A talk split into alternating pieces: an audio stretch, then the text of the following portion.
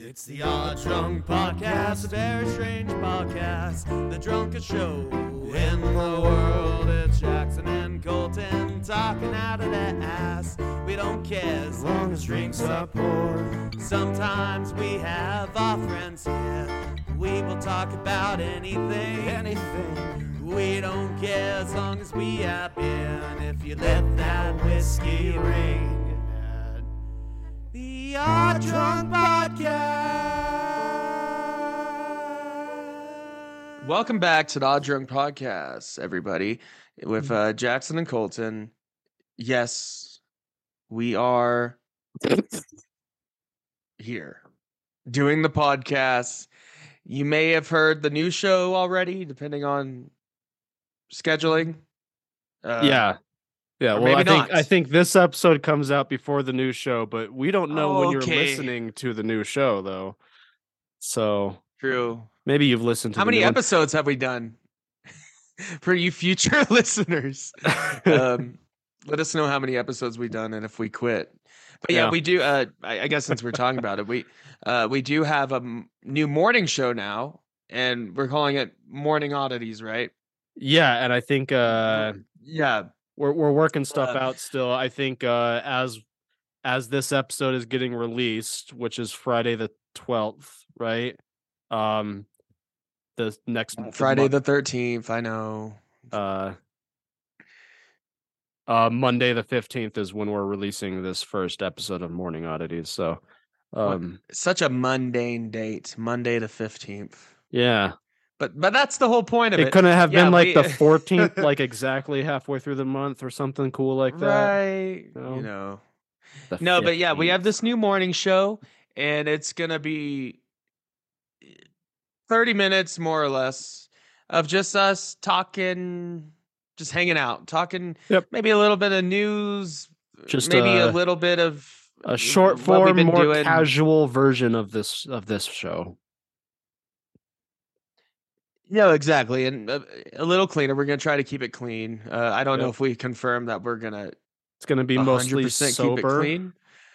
Well, yeah, we're Mostly. gonna be drinking coffee and not beer and liquor. It's I mean, imagine I imagine occasionally there might be some Baileys or something in the coffee, but uh uh, mostly well, ninety percent of the time it'll be a sober show. yeah. So you'll get to see us in a different light, Yeah. and it's gonna be a morning show, so that's gonna be fun. Um, which is something I always wanted to do. Yeah, we've been talking about it for a while and um we're finally doing it.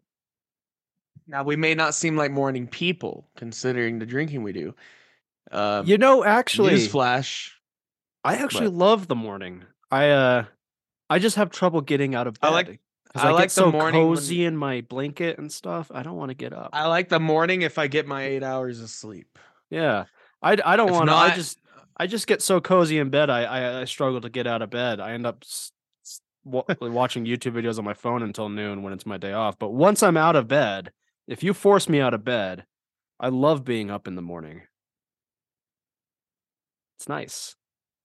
It's good good atmosphere. I love I like the morning. I don't know. After getting sober, something about that morning fresh air just kills me. I don't know the exact quote, but that that, that that's from The Office, uh, Ryan. But um, but yeah, I'm excited. That's gonna be fun. You guys stay tuned. We're gonna put it in the linktree and everything when it's ready to go. Uh, by the time this is out, it'll probably be retroactively there or something. Yeah, We'll- do it's- something. It's Um, it's its own it's its own podcast technically. Yeah, Uh so it's it's, its own. it'll have its own page and everything, but um uh you know, still follow us on the on Instagram and Facebook and all that sort of stuff and you'll get up to date on it. So, yeah. Um.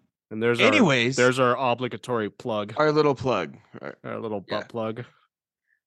But tonight, I am so excited for this episode. Uh, as you can see, uh, we are going to be talking about punk and thrash metal edition of album reviews. We punk we love a metal, whatever we want to call it. we love a good old album review and and uh, we've been talking about this idea for a long time now like months now Yeah, because I'm the metal guy, Colton's the punk guy, but we both uh, cross over uh, in many aspects and appreciate. Well, I like all kinds of music. I'm not just like one way or the other. But Yeah. I want to specify before we get into this, because the original idea was punk and met just metal in general, and um, after you gave me the albums you're, you're going to be discussing tonight, I was like, no, that's not going to work. It kind of evolved into a more um, it's got to be a more nuanced metal. comparison here. Yeah. More specific. uh, Yeah. yeah.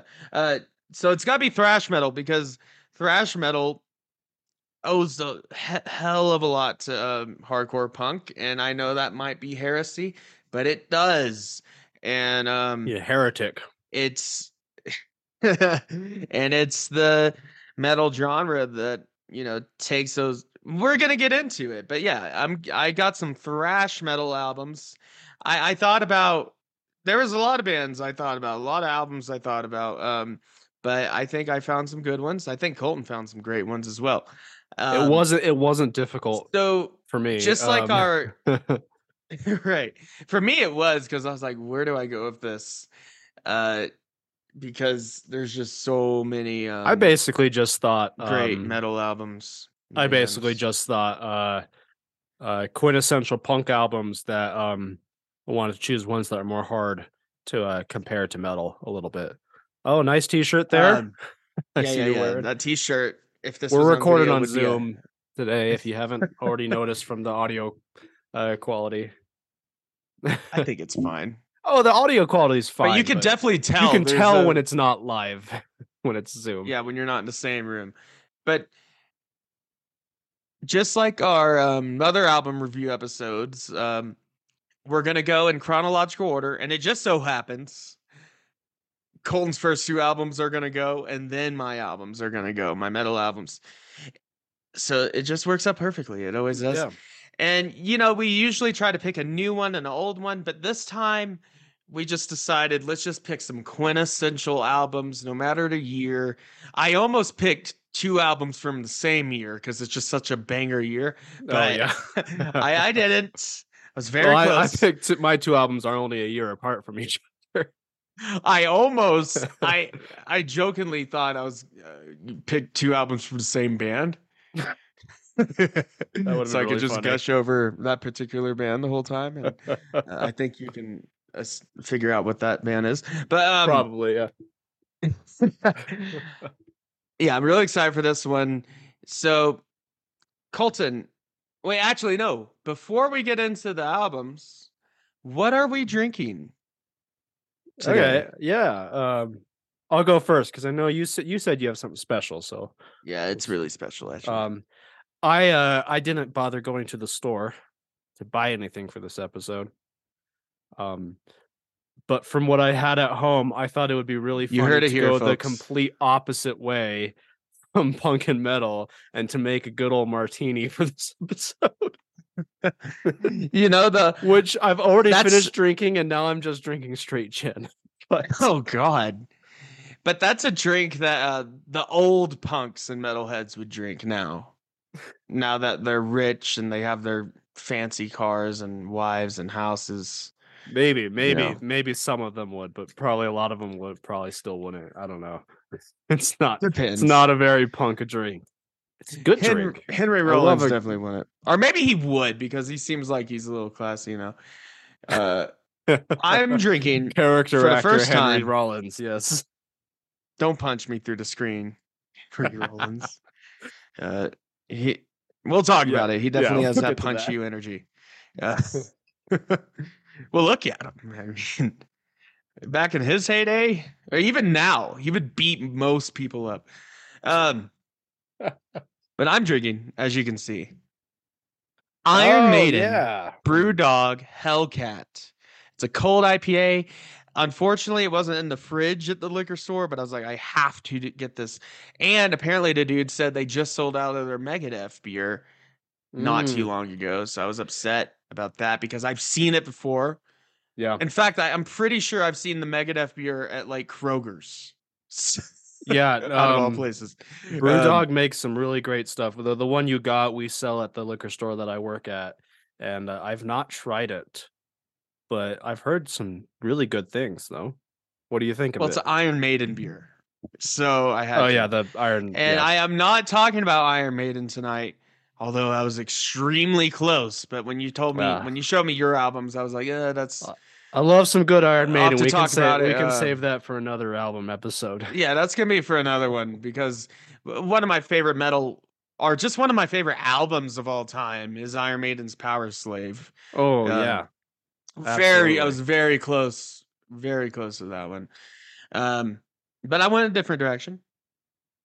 And Colton, so tell our listeners the albums you selected today, if they haven't read the description already. Yeah. So I thought to myself when when you said let's do the punk versus metal thing this time. I thought, well, we've covered some punk stuff on these album reviews before. We've covered the chats. We've covered uh, Lou Reed, if you count that as punk, kind of proto punk. Uh, we covered uh, what was what was the other one more recently? What we covered um, Bad Brains, and I Mhm. thought, you know, uh, that's a good that's a good little spread there of punk. But I gotta I gotta choose something that's It's kinda uh, it's works funny that with the the whole the whole episode theme with with with some I, I don't want to just listen to two metal albums and then two like pop punk albums that would be a weird like listening well, session I didn't specify. I mean, you could have picked anything. You could, Yeah. I mean, uh, but I'm really happy with what you uh, decided on. well the the the I first works one um well, i went with let me actually just pull this up so i can go by the the year here Mhm. Um, I don't want to do them out of order. Uh, first one from uh September second, nineteen eighty. Uh, Fresh Fruit for Rotting Vegetables, Dead Kennedys was my first album. it's great. Freaking I- I- awesome! I, love it, man. album. Uh, I mean, we'll get into it. I, I don't want to ruin the format of this episode, but we'll get into it. And then your second one, Uh, was uh 1981, so December 5th, 1981. Um, uh, Damaged by Black Flag. also which great stuff. Special place in my heart. That album. and I mean both hardcore punk albums, which undeniably influence the birth and creation of thrash metal. Um, Yeah. and I think it's really good. This this very focused, narrow down era, just one year that you've picked essentially, um, with uh, the Dead Kennedys and Black Flag Yeah. because uh this era in the late 70s early 80s you saw this you know big uh kind of rise of the hardcore punk scene again Yeah. and you know in the in the the 70s and the 80s there's the you kind of got a lot of that rise of you know punk coming out of that era but there's you know a lot of the really well known like kind of more commercially successful bands not saying that dead kennedys and black flag have not been commercially successful but a lot of those uh more commercially successful ones like the clash and sex pistols the ramones these bands were coming out in the the 70s and also the into the early 80s as well. Mhm. Um but that's a totally different style of punk that yeah I kind of felt like wouldn't be a good comparison for this episode.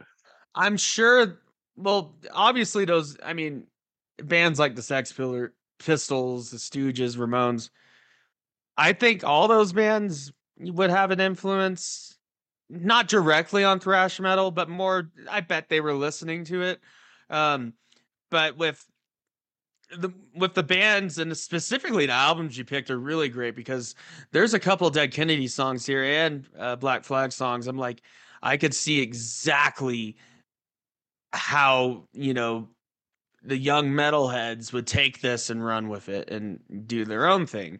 Yeah. Um, and and and I picked I picked these albums too because it's it's not uncommon. I mean, I don't have any quotes from Henry Rollins or from Jello Biafra or anything like that to confirm this was going through their mind, but when you read about these albums and this whole punk scene, not just these albums, but eh, I mean, including Bad Brains, which we covered in the last album review, it's kind of the the same hardcore punk era.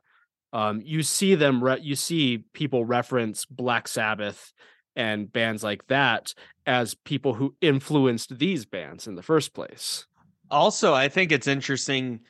I guess I could have gone this way. Maybe I should have, but we've already It's decided. too late. But both of the albums you picked are debut albums.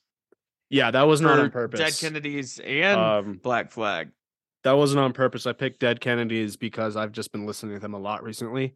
And Man, this, fuck. I, I mean, I'm like, it's. I- I guess I could have think done- This is Dead Kennedy's best album. Not that the other stuff they put out wasn't good as well. I, I just this is the classic and uh damaged. Um, I mean, for me is a special album. Other other than maybe the Ramones self-titled, Damaged is probably the first punk rock that I was exposed to as a kid.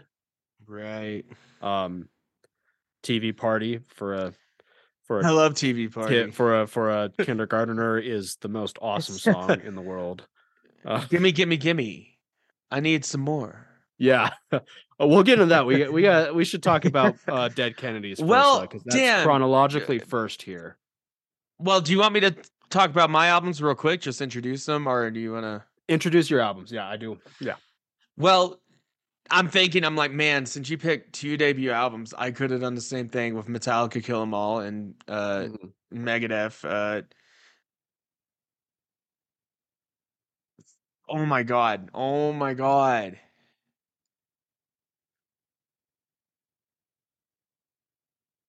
I just had a brain fart. Killing is my business, and business is good. Oh my god! I can't believe I Oh, forgot right, that one. right, right. Um, but I could have done that. And since I mentioned Kill 'Em All, everyone knows Metallica. They just came out with a new album. They're the biggest thrash metal band. And that doesn't mean you have to like that or you have to like them. Um, but they are.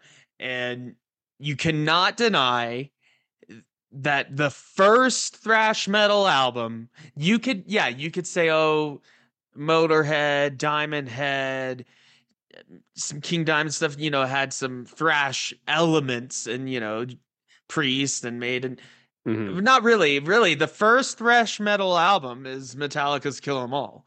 And that's Yeah. because you had Dave Mustaine and James Hetfield in the same room together, even though, you know, we know how that went down uh, the drinking, the fighting, and Well, man, what- I could get I'll into the whole story. What I'll say is Uh, I'm I'm glad you didn't pick Metallica because um as much I, I mean I I mean, I could have. I do easily. like Metallica, and um, of course, that's probably one of their best albums. But um, I don't know if I've said this on the podcast, but I definitely have said this to you in person when we've been out at the bar and stuff like that. Um, I'm not crazy about Metallica. I know you're I not. think I also- think that I wouldn't have had I wouldn't have had anything to negative to say about that album. you to but I wouldn't have- I wouldn't have had very much You- to say in the first place. though. Yeah. Well, if I was gonna go Metallica, I was gonna go with Ride the Lightning. Oh yeah, fair Um, enough. Now, yeah, you could. Yeah, Master Puppets is probably their thrash magnum opus, but for me, uh, Ride the Lightning holds a special place. Mhm. in my heart. It's it's one of the earliest thrash metal albums I listened to front to back and over and over and over. Um, Call of Ktulu is Metallica's best instrumental. I like Orion, but man, Call of Ktulu, and that's because Dave Mustaine wrote a lot. Oh yeah. uh, wrote a I mean, shit ton of their riffs definitely in the just- first album and the second Especially those the the early stuff is like I respect it. Um, and I do dig it. It's just that uh, if you had picked an album like that, my res- general response to the album would have been like, "Yeah, it was good." And also, and and I, that's I- not I have to say this. People are gonna hate me. People are gonna hate me. The the metalheads are gonna be so pissed off. But you have to give credit to Lars. This is why. Money. His dad was rich. Lars was rich, and they had the money to help Metallica record their first album. So you have to give credit to him because he had the money.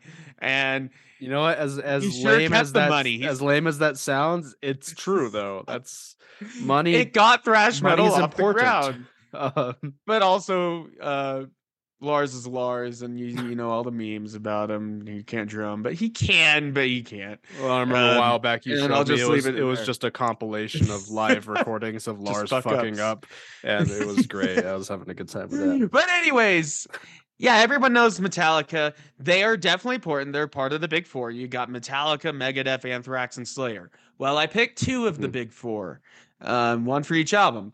And I guess chronologically, the first, one- well, the first one I picked isn't this one, but chronologically, you have 1987's uh, March 16th, 1987, Among the Living, Anthrax. Yeah, Um, I'm gonna be I honest. picked this one. I don't think I've ever sat down to listen to Anthrax other than just when it comes on the radio or when my coworker puts it on right. um before this. So Well, we'll get into your This was- opinions and thoughts. this was fun. This was a good time. Yeah. well, that's a good sign. But I picked this one because Anthrax has always been known for being more of the fun, more. Uh, they have a lot more kind of punk flavor and influence in their songwriting and their riffing. You know, with Scott Ian on the rhythms and uh, Joey Belladonna on this album has a very punk kind of attitude to his um, vocals. Mhm. and like the way they do the choruses all singing and yelling together you know and it's more rhythm focused in this album i mean there's solo stuff but not every song has a solo and some of the songs just you know utilize that nice crunchy dry uh anthrax sound yeah. Yeah. i have scott ian's signature flying v Yeah. and I can get exactly I can get exactly the sound from this album That's uh, awesome. with the That right is so cool. And That it- flying I- V I- is such a rad guitar. I Like, love it. It's one of my favorites. It's just so easy to play. It's lightweight. It's it's and you wouldn't think so, but it's actually comfortable to play sitting down. You have to play it classical style yeah. because the like V play with proper posture and everything. straddles your. Yeah, it actually teaches you. if you're a metalhead and you want to do learn proper posture on an electric guitar, get a flying V because it forces you to. Unless you're just standing all the time, then good for you. You like standing. Yeah. Um, but yeah, this album just I thought it was a good transition from hardcore punk to thrash metal because and maybe you'll disagree with me, but I feel a lot of it has that punk flavor and attitude. It does. and, I do not disagree. Like with you I am the that. Um, law. We'll, uh, we'll get into it. There's NFL. a there's a song specifically I, I took notes on that. I'm like, this is practically a punk song. I my notes are specifically, um, if Jackson played punk rock. I would have done that. Um, But I mean, Oh, I- I- I- and it's just it's rock. just a rad head banging album. I, I do play punk you rock, but it's hard for me. Well, yeah, yeah. We'll we'll get into It's it. It's hard for me to write a punk song that doesn't have another layer to it, and it well, just yeah, yeah. My, my my point in that was like if a metal guitarist sat down to write a punk song, they Yeah. would write this. The- yeah, and I we'll get into it. And then the next one, the final one I selected, which this one really does clash with the punk aspect of this episode, but I just had to. I've been dying to talk about this album ever since we started the album reviews. And I think I've showed great restraint by not doing it already, by Mhm. not doing any metal album already. Uh, because I've been trying to, you know, I'm surprised you haven't picked an album, people to- metal album for a previous episode. well, I get to do two on this one. So Making up for it. good. Yep. yeah, making up for it. But uh, the final album I selected, released September 24th, 1990. Megadeth, Rust in Peace. Now, I was very close to picking So Far, So Good, So What. But the original production of that album is shite.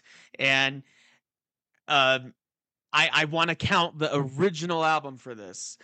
Although I would have argued to um, do the remaster. But uh, and I was also close to doing Peace Sell who's Peace Sells Who's Buying because it has a lot more kind of punk uh attitude, punk kind of style riffs and Mhm. lyrics even like with um well the title track Peace Sells Who's Buying. Um you know, getting political. But this song also has that. It has that a lot of those kind of lyrics and um I'm, but this album, in my opinion, it's definitely Megadeth's best album, and potentially, no, fuck it, it's the best thrash metal album. and in my honest heart opinion, it just hits every single fucking thing Well, that I would want out of a thrash metal album.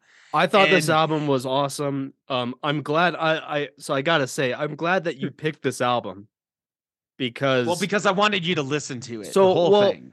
I hadn't listened to this album all the way through, but I've listened to several of these songs before. Um, me as someone who's not traditionally a metal guy, really honestly, my my first time I ever sat down to actually listen to some metal and take it in was after I met you because you insisted that I did. And I don't even I don't Yeah. remember what, remember that what I that will always even. insist. Um, but uh, at work where I work, we uh we like to play one one of my couple of my coworkers just they love to put on Metallica and um and Motorhead. They like Motorhead a lot. Um oh, I love Motorhead. and there was Rest one peace, day Lemmy.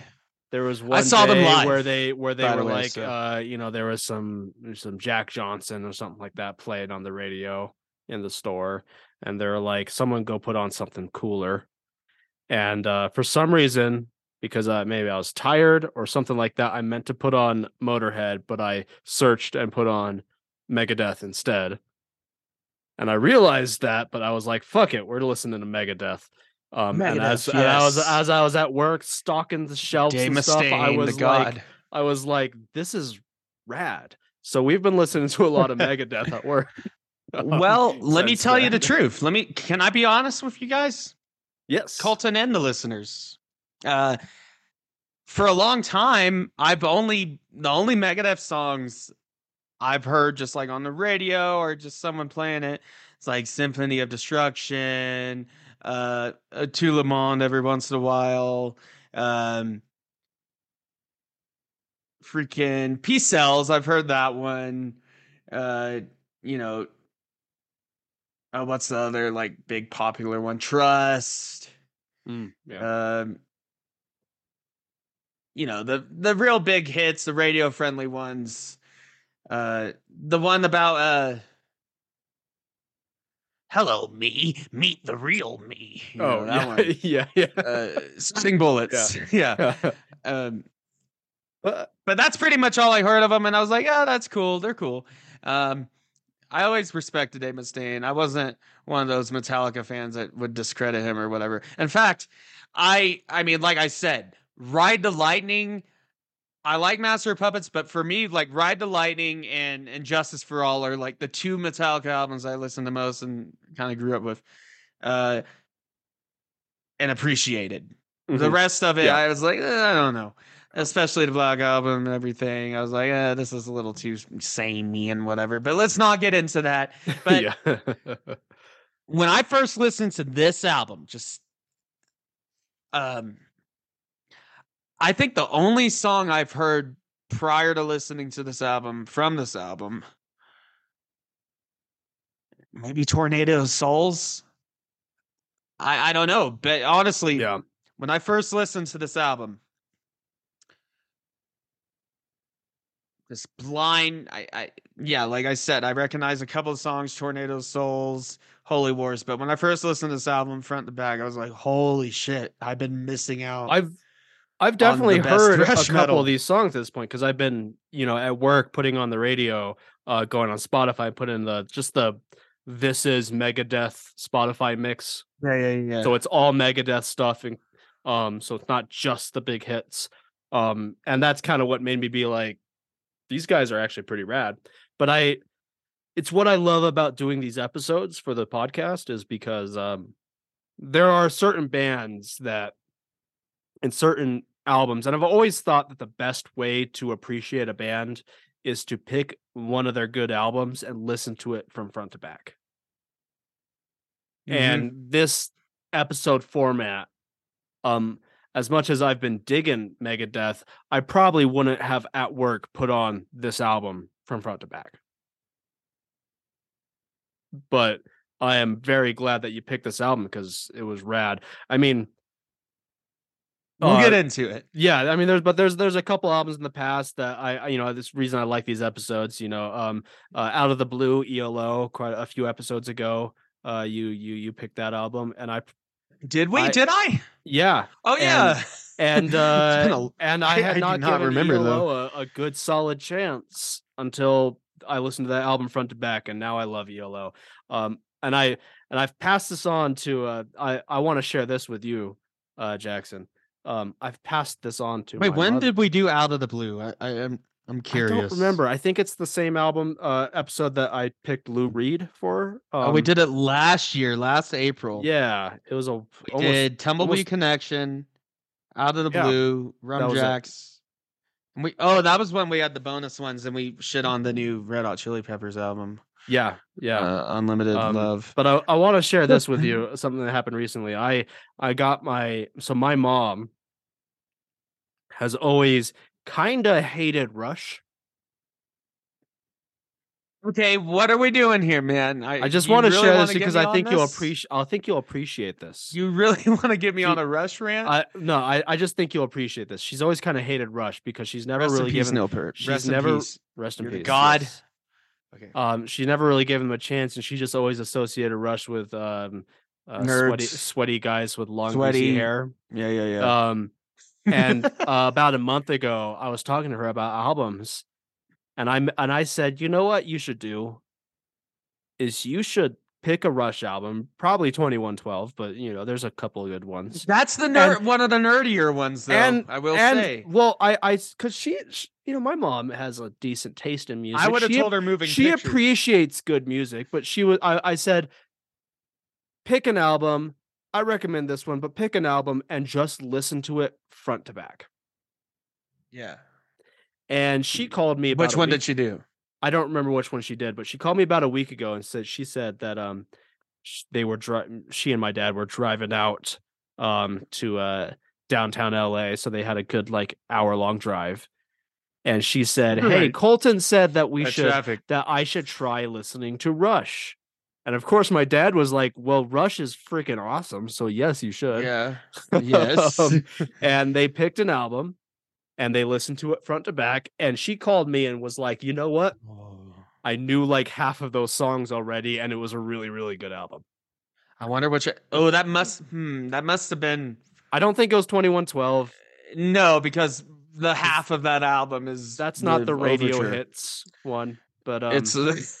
it was probably moving pictures. That's what but be my she, guess. but she was Yeah. like, you know what, That- you were right, and she, I've, c- I've convinced Tom her Sawyer. simply by having her instead of listening to a, a playlist, having her listen to an album, front to album, yeah. back.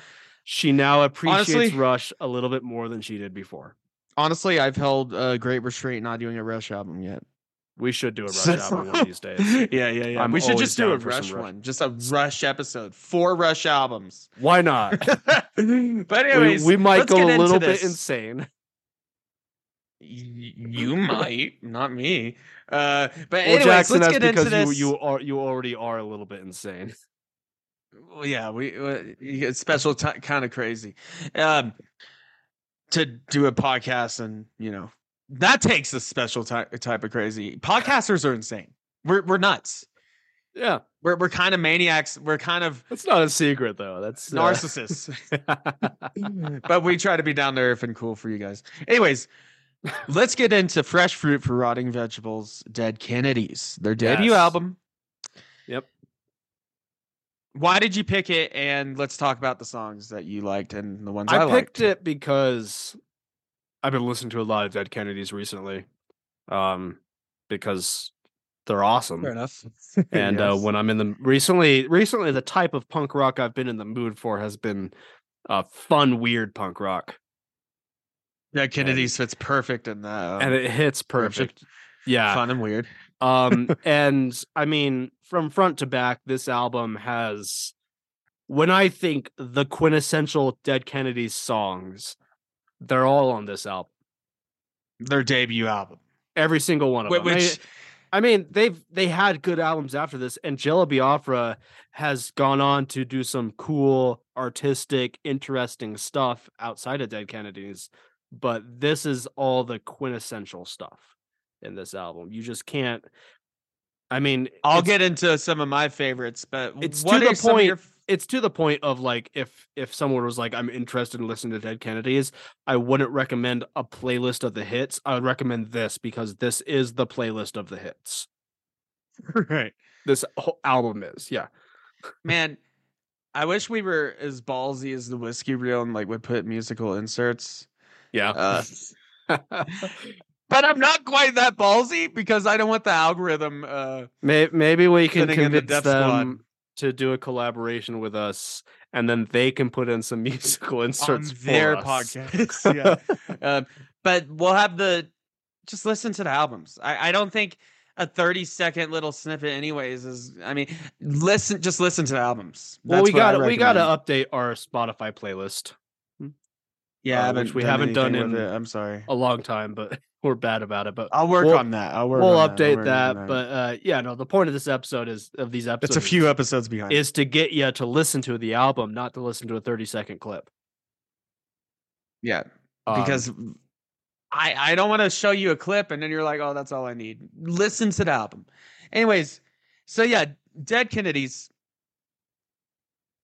Yeah. I mean, I can go on what I think are some of my favorite songs, but I think you should start it out since. Uh, i'm gonna i'm gonna start us out i mean uh What's our lineup here? Is this the so this is the original Dead Kennedys lineup? I would assume, unless they had yeah some. yeah so it's changes uh, before. you know jello biafra the lead singer um i think uh so it's it's the only dead kennedy's dead kennedy's studio album to feature um uh bruce uh slesinger on drums and carlos cadona their original guitarist.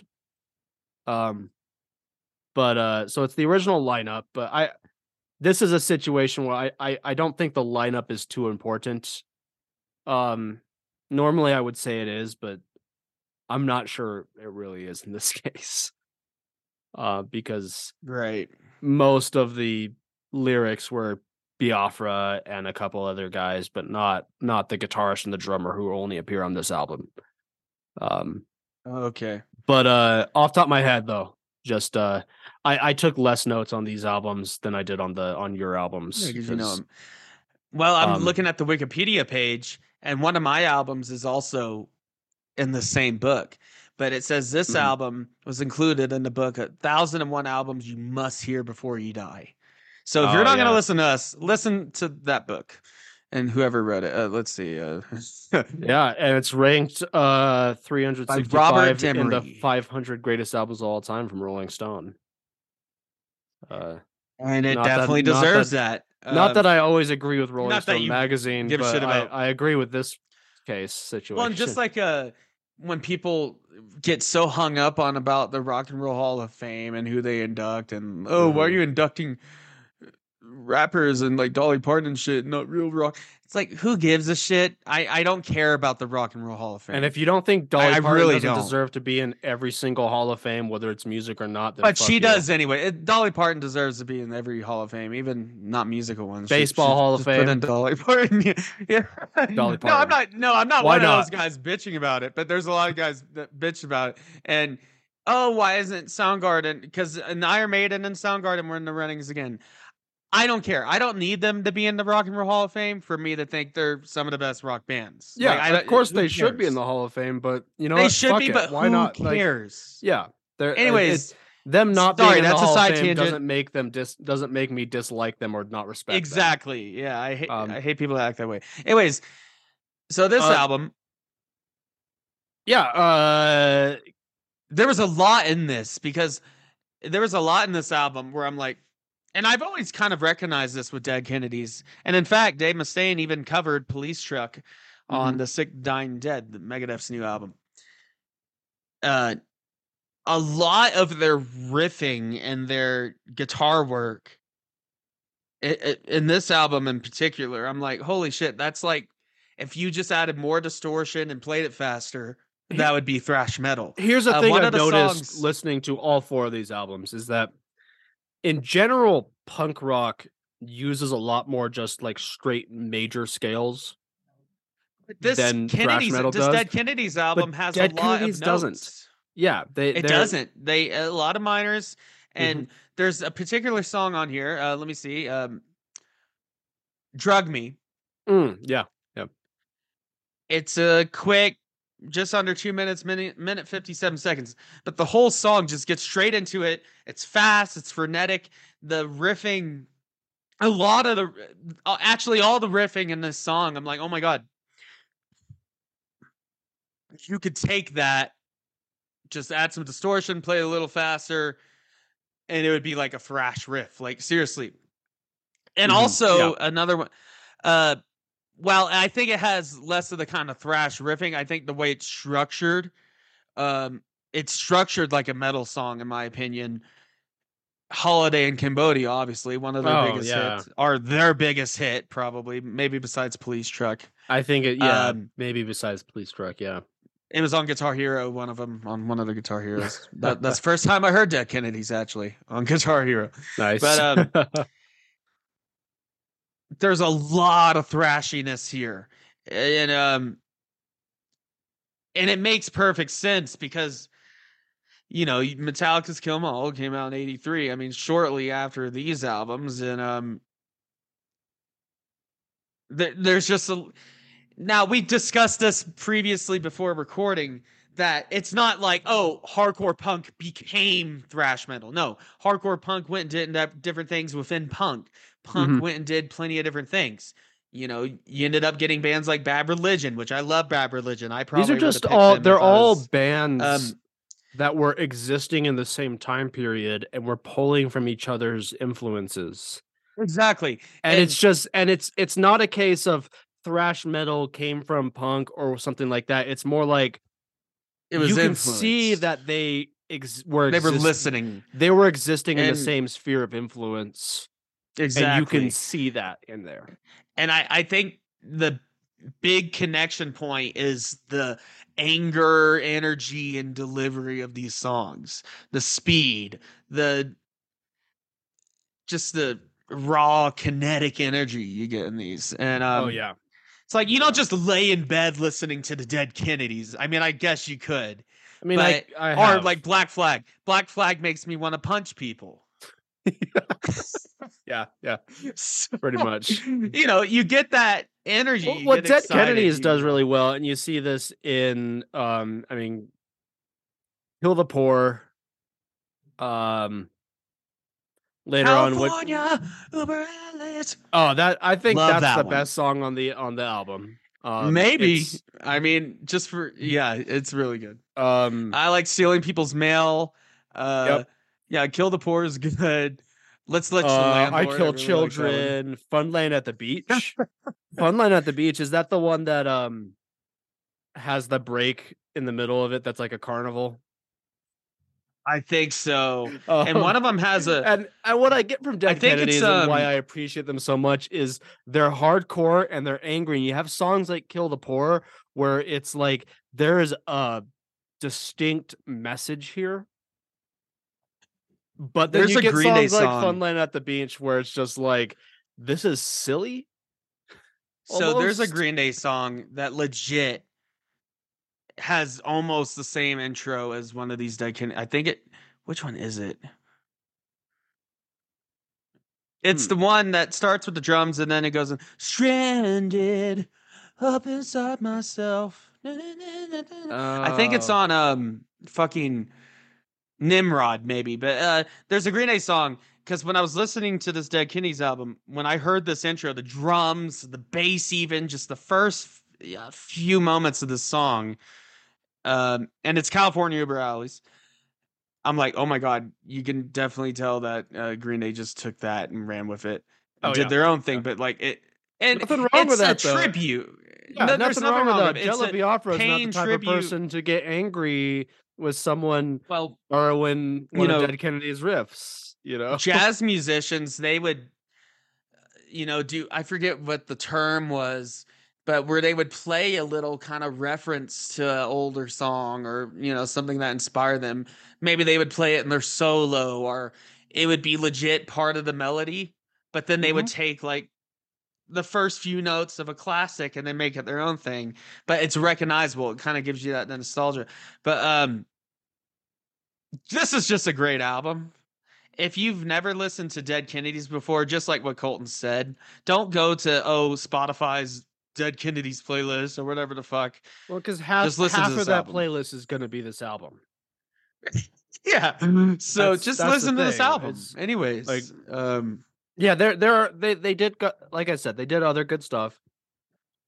There's other songs that are big that were hits like Police Truck and stuff like that that are not on this album, but this album has I think all the quintessential it's just Dead Kennedys being Dead Kennedys Yep.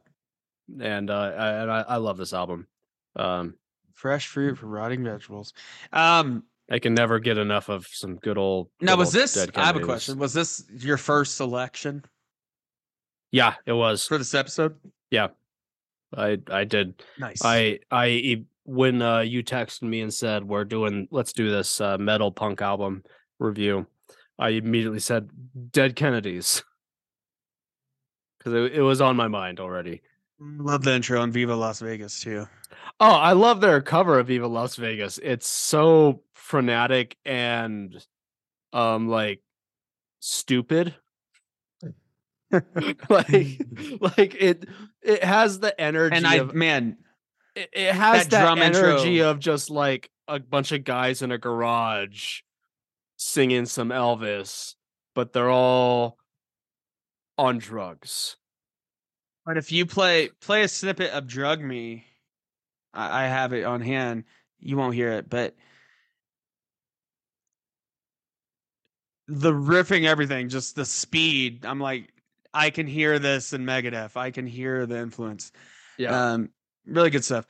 Um, but you want to move on to Black Flag now, or you want to? yeah, yeah. Do you have more to say about Dead Kennedys? Let's move on to Black Flag. Uh, damaged Black Flag. That's uh, sep- uh December fifth, nineteen eighty one. So a year Also and a half debut album. after uh the Dead Kennedys. Um, this is my favorite of the two. Personally, Re- See, for me, Um, I lean more towards the Dead Kennedys. I think the Dead Kennedys has more in common with the other albums on this list. But Black Flag has this drunk frenetic energy that nothing sure else has. Well, it, Um, it's Henry Rollins. And a lot of punk bands have tried to replicate that energy, but I I think it often feels very dis uh disingenuous Yeah, just forced. and forced. Uh this one feels very genuine. No, this has Um, punch you energy.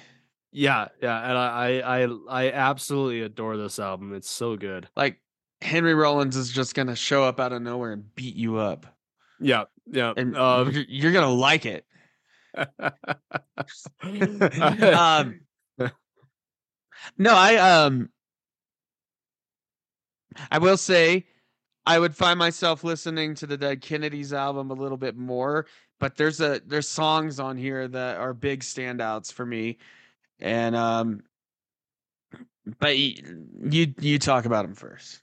yeah.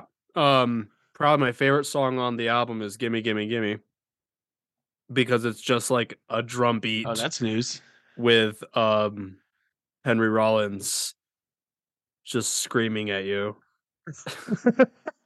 And, and something Give about it just more! just really spells just Gimme! like a 30 rack of PBR. and um and it's it, it really reminds me a lot of the the general energy. I mean, you remember when when you and me and Caleb and uh, we all lived in the same house together, and we would have those really late night jam sessions where someone would hop on the drum set and we'd just be really Drunk. drunk. And that's It's the exactly entire that. energy of this album, and I think it's specifically comes to a head in that song. Uh, yeah. What about TV party though?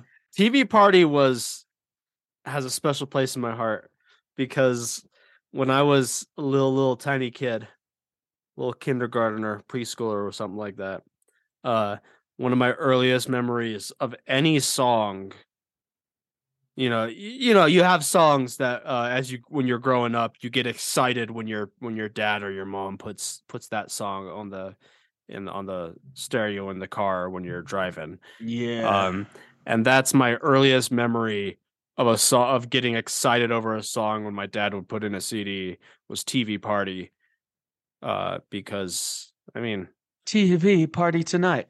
it's just a yeah, that just that bass intro. you it's know, just awesome um, it's just ima- imagine a, a freaking kindergarten being like yeah tv party yeah hell Um, yeah Before we go on, I, I must say, really like this beer. Great, I, yeah. it's a cold IPA, whatever that means. I wish it was colder. Uh, I I don't to know drink it for this everything episode. about it. What it what it generally means is, is is that it's brewed at a colder temperature as beer is typically brewed. but I forgot to mention the little description on the beer. Oh and it's pretty cool. So Iron Maiden and Brewdog unite to launch Hellcat, a feisty cold IPA. Hellcat rages with a citrus forward flavor. Flavor, yeah, I would say it's citrus forward. um, you know. uh, yeah, yeah, yeah. Yeah. And an aggressive. We're not even gonna back- finish that one. We're just gonna Stop if- it. if you know, you know. and ag- if you know, yeah, uh, an aggressive multi backbone. The result is a complex yet balanced, refreshing golden beer brewed in the U.S. of A. Hellcat joins global trooper family of beers crafted by maiden vocalist and beer aficionado Bruce Dickinson, who, by the way, Bruce Dickinson, uh, during their Flight 666 tour, flew their plane on the tour because he's a pilot and he can do that Oh, he would rad. fly their plane, land, and then they would pack up, get ready, and then play. That's cool. Pretty That's rad. super cool, yeah. no, Uh, I love Iron Maiden. I, I was really close to picking one. I like I said, but um, uh, mm, for another time. But anyways, back to Black Flag. The ones Mhm. that really stood out to me, um, and not Yeah. because of oh they sounded thrashy or whatever, um, they just stood out to me. Um, Rise Above opening track. Mhm. It's a really solid It's- opening track. it's just a great introduction to what the rest of this album is going to be Yeah. and i love that that intro guitar and bass riff it's kind of a dead kennedys type thing too Yeah, yeah. uh, that that first riff and then also six pack that's a classic Yep. Yep. Uh, it starts out that kind of gainy bass and then it does the bass drum it's just such a great intro Yeah. maybe the best intro of this album I might agree I with you. Maybe But I I, would mean i would I love also the intro say to Gimme Gimme Gimme because it's just the raw drums with Well, Henry it- Rollins yelling at you. Well, it does it does the break in this or there's one of these songs where there's just a break with Henry Rollins yelling at you with drums. And it might be gimme gimme gimme. I think, I Gimme he Gimme does Gimme on the cover. uh, does have a break Um, in there too. Yeah. uh but the one the song I think that maybe even has a better intro that really caught me kind of off guard because it sounds doomy. It does kind of have metal influence, kind of Black Sabbathy. uh, You know, um, no Yeah. more. Mm, Uh, yeah, yeah, yeah. Just it, it is such a simple intro, just that bass note, but the way it's spaced out and this album, but I think that's what this album excels at is the atmosphere. It Yeah. sounds like it was recorded in a garage.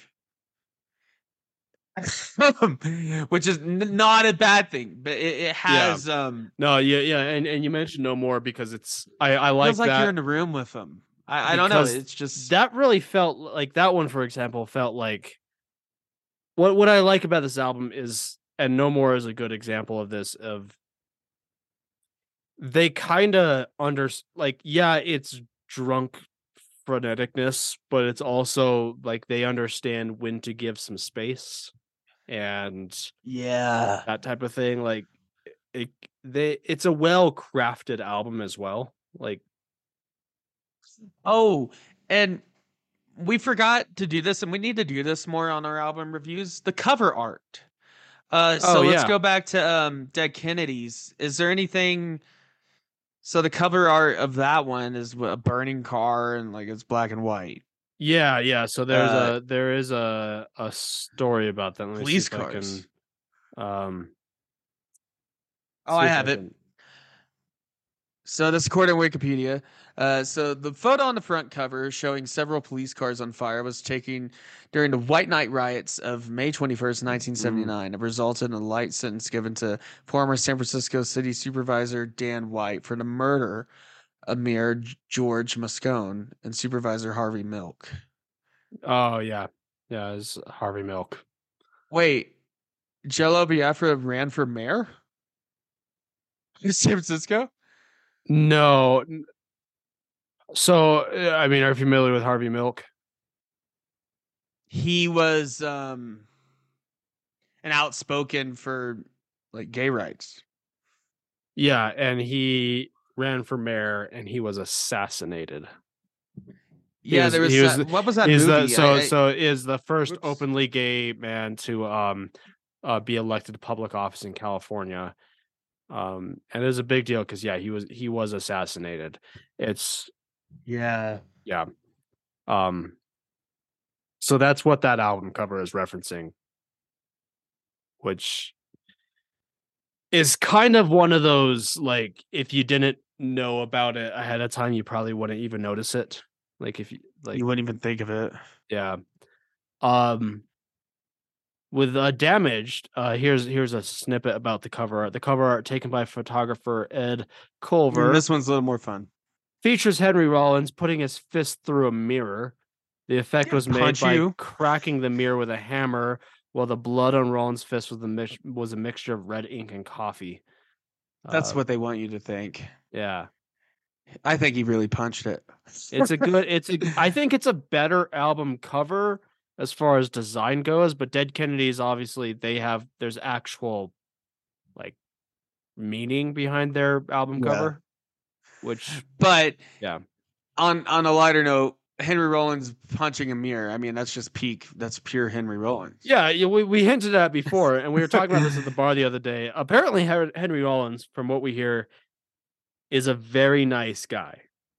Oh, everything I've seen, every interview with him. Watch his Joe Rogan interview. I mean, Yeah, just such a well-spoken, educated, he's a and very um, very well educated, very very nice. he's done TED guy. talks. very and- respectful but also he's still despite all of that gives off uh he's gonna punch you vibes. Well, back in the day, he was definitely the buffest, toughest punk. Out of any punk band. yeah oh, yeah yeah. I but mean, um he- it's it's it's he's almost not one of those punks that you know that he's not just one of those punks that would punch you. He's one of those punks that would beat you up, oh yeah yeah or at least Uh, looks like it. the guy you gotta watch out for in the in the circle pit um but no, exactly. he's apparently a really nice well-spoken guy uh but um it's and it, it is very weird sometimes because he's had a um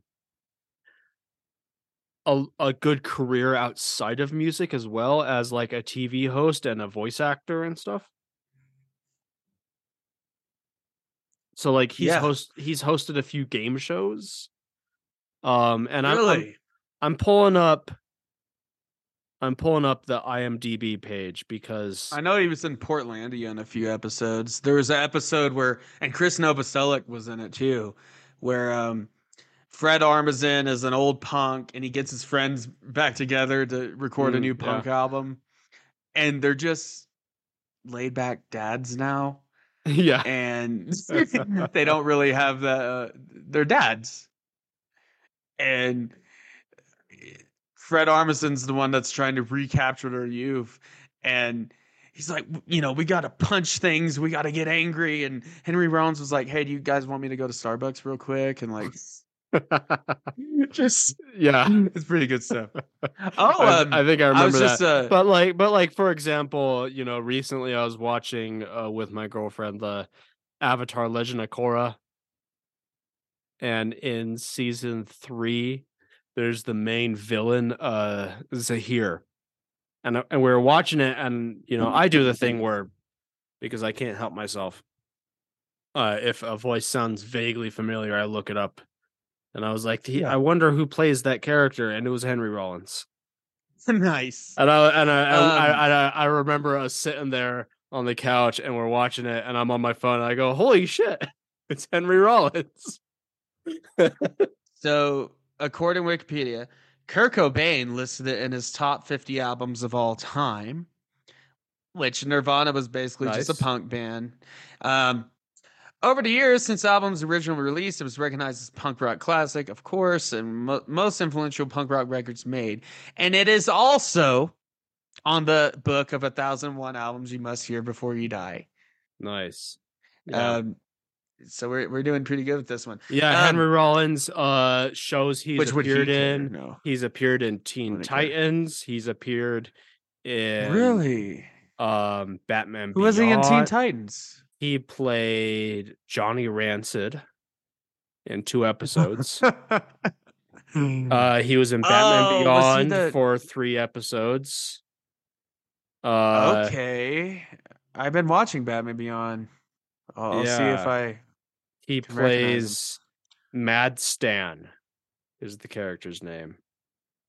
Um, That's oh, he's the guy that like hallucinates you or whatever, gives you hallucinations. I think. yeah, yeah, I think so. Um, so he was in that uh, American Dad, Californication, uh, Sons of Anarchy, Batman: The Brave and the Bold. Green Really? Lantern, That's Emerald crazy. Knights. He's been in some DC stuff like voice acting. So he's a nerd. Yeah, apparently. That's good Uh, stuff. But back to the actual album. Yeah, TV party. Uh, no Adventure more- Time. No way. Yeah, uh, Bob Rainicorn is the character's name. That's good. That's good. Uh, yeah. yeah, he he's he's just one of those uh I he pops up here and there in like animated stuff yeah. where where I'm just like that guy sounds familiar. Who is that? And I look it up and it's Henry Rollins. And I'm like, "Oh, holy shit." But um, also, I, we forgot to mention. So, uh, Dead Kennedy's album runs for 33 minutes and three seconds. Damage Black Flag 34 minutes 58 seconds, which I think is the perfect runtime for any punk album. Pretty much, yeah. You know, about 30 minutes more or less. a lot Um, of fast songs, very quick songs. Yeah. Anyway, But I, I think, think- we I should. feel like uh, I'm- Well, let me say something. Yeah. I feel like I'm being ripped off if I pay 20 bucks or however much it is now. If you know, if you get a record for an album that's less than 30 minutes, at that point, I'm like, that's just uh, yeah, EP. it like depends, that's just an EP. but yeah, yeah. Anyway, unless they're gonna charge less. oh yeah, Because I think there's plenty of short albums, like the chats, like all their albums, what are like 25 minutes or whatever. something like that. Yeah, maybe 30 minutes but you know there's plenty of good but I wouldn't short spend albums forty man. dollars on a vinyl for it. exactly yeah know? like get out of here I'd buy a CD. I want you at know? least half an hour of content Yeah. um but as you were saying what were you saying Uh, I was saying we should move Oh. on to your albums, but let's take a quick uh, minute break here. okay I gotta use the restroom. fair enough right back.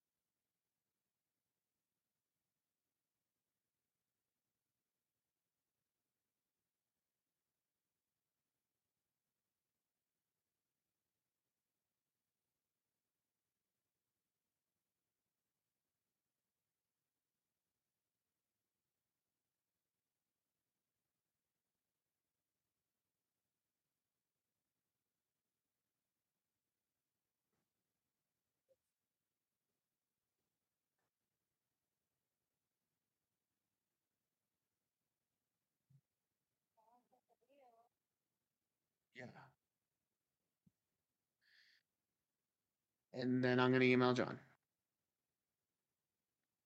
Okay. All right, have fun, be safe. Um, love you. Miss you. Bye.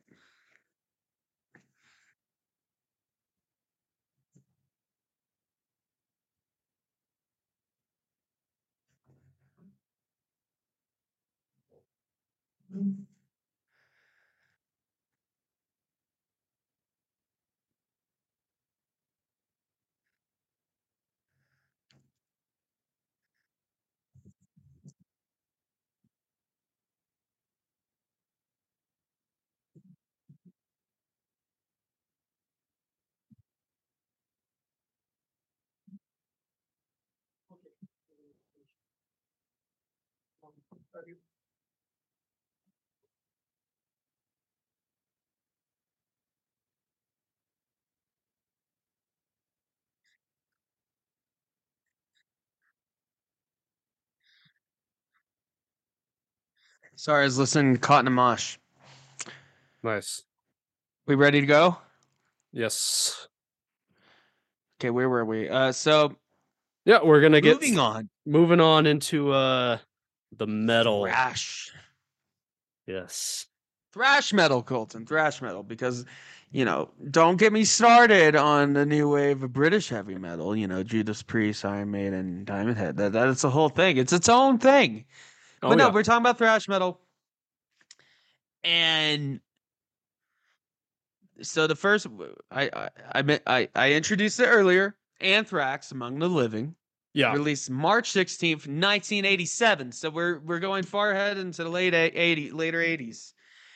And um, a special note about this album, it's dedicated to Cliff Burton, who passed away Oh. in 86. Oh, cool. Didn't know Only yeah. 25 years old, by the way. So Ooh. Wow. or was he even younger than that? He was either 24 or 25, but yeah, rest in peace, Cliff Burton. I could go on and on about him. Yeah. He was if he would have lived, if he would have survived, 24 years old.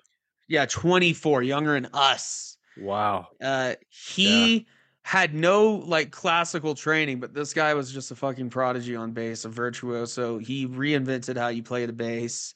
Oh yeah. and like shredding on bass. Didn't and even get to he- be in the 27 club. Like younger than that even. Metallica would have eh, I know. Yeah. But um yeah, so this album is dedicated to Cliff Burton. Um because Anthrax was on tour with Metallica when he died. When when the bus accident happened in um Sweden. And this album while there's not any lyrics that directly uh kind of you know reference that it's one of their angrier albums Yeah. and that anger comes from losing their friend at such a young age and so this is honestly what i think is anthr- and now let me uh make something clear i i love anthrax i i listen to anthrax but i'm not like extremely knowledgeable on everything anthrax Yeah. Yeah. but I think this is their best lineup. so please don't um I think most people would agree. I think most people would. Um Scotty and Joey Belladonna. Uh, just good stuff, good stuff.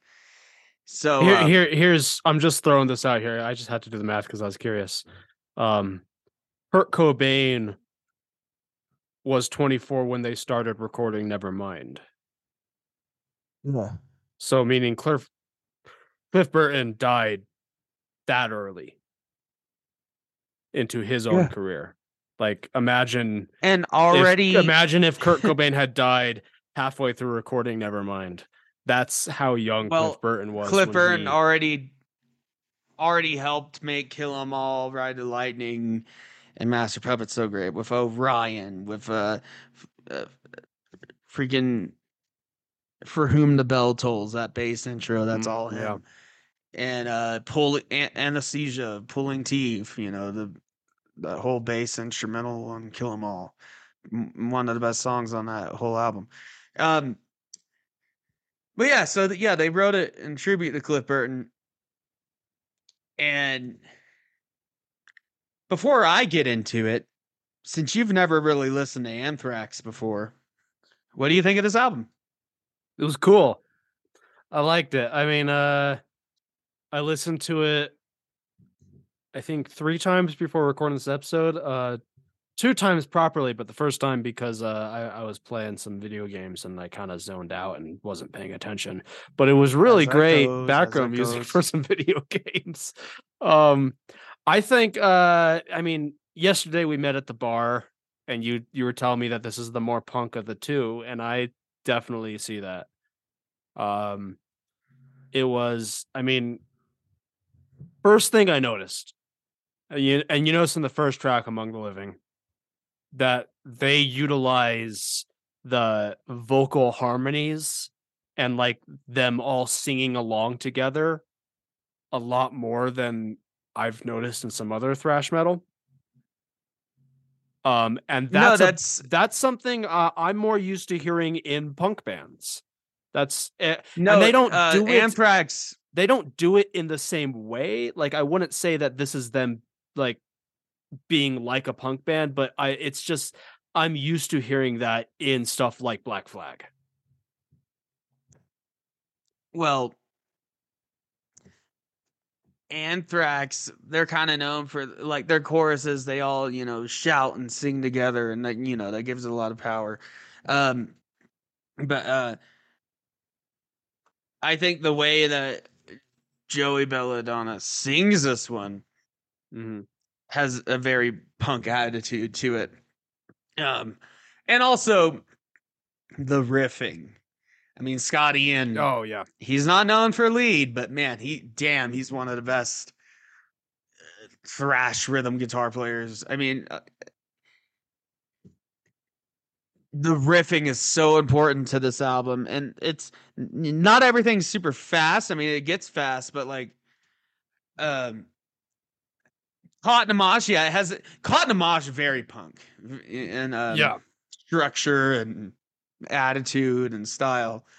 Uh I am the law. Yeah, Caught in the Mosh was like That- uh I saw the um the title of the song when it started playing. And uh cuz I had this on my TV playing through the TV speakers. And I was like Caught in the Mosh, okay. And then as soon as like 30 seconds of song I'm like, yeah, I could totally imagine being in a mosh pit to this. like Exactly. uh, it's- Uh, it's- that's an accurate title for the song.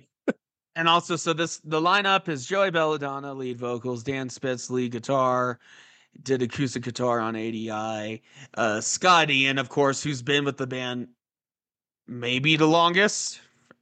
Mhm. Like he's out of all the lineups, Scott Ian's always there. Yeah. Um Frank Bello and Charlie Benante. I don't know if I pronounced. I also right, I also uh, gotta say, um, "Caught in the Mosh" is the song that I my, on my notes I wrote. Um, if Jackson wrote a punk song, that it's I, hey, I definitely take those. it, it really did come off to me as like this is a punk song written by metal musicians. right. like that's how it came So- off to me, and I dug it. I think it's my favorite song on the album. To be totally so honest, uh, the structure of the tracks is conventional and sometimes inspired by other rock songs, such as ACDC's "Whole Lot of Rosie" for Caught in a Mosh. nice. I'll have to listen to a whole lot of Rose again. But this this whole album, and I, I talked to you a little bit. So like all the rhythm parts, the chugging, the palm muting has this just very crunchy, dry tone. And Mhm. when like Scott Ian's doing like when he's playing chord power chords and stuff, it still has that, but you can you hear the chords, you hear the power chords, and you know what's happening. But when he starts just chugging on the E or whatever, Yeah, after a little while, it you lose the note, but what you gain is this percussive kind of rhythmic aspect of the guitar uh that I think and you kind of get these ghost notes like it's yeah he's chugging on an E but just because of the tone of the guitar and the distortion he's using hmm just has a very maybe it's just me but it it, it has a just this quality to it that i'm like it just kind of becomes its own sound its own thing I I didn't pay as much Um, attention to the the tone of the guitar, but I I see what you mean though. I think you're you're right there. Um, I wanna I wanna point out so um what are some of your favorite songs on this album So uh, I mean, uh, the ones I took note of, "Among the Living," I thought was an excellent way to start the album. Just like how Black Oh, Flag starts the album, setting the tone for the whole thing. Um, this this does the same thing. It sets the tone right away. "Caught in the Mosh" is my favorite song. I think of the album. It's the most punk sounding one. Um, NFL, which I'm not going to try to pronounce the full title of that song. Um, Efilnikufesin Yeah. I I this is my exact note that I wrote. Just a good old headbanging song.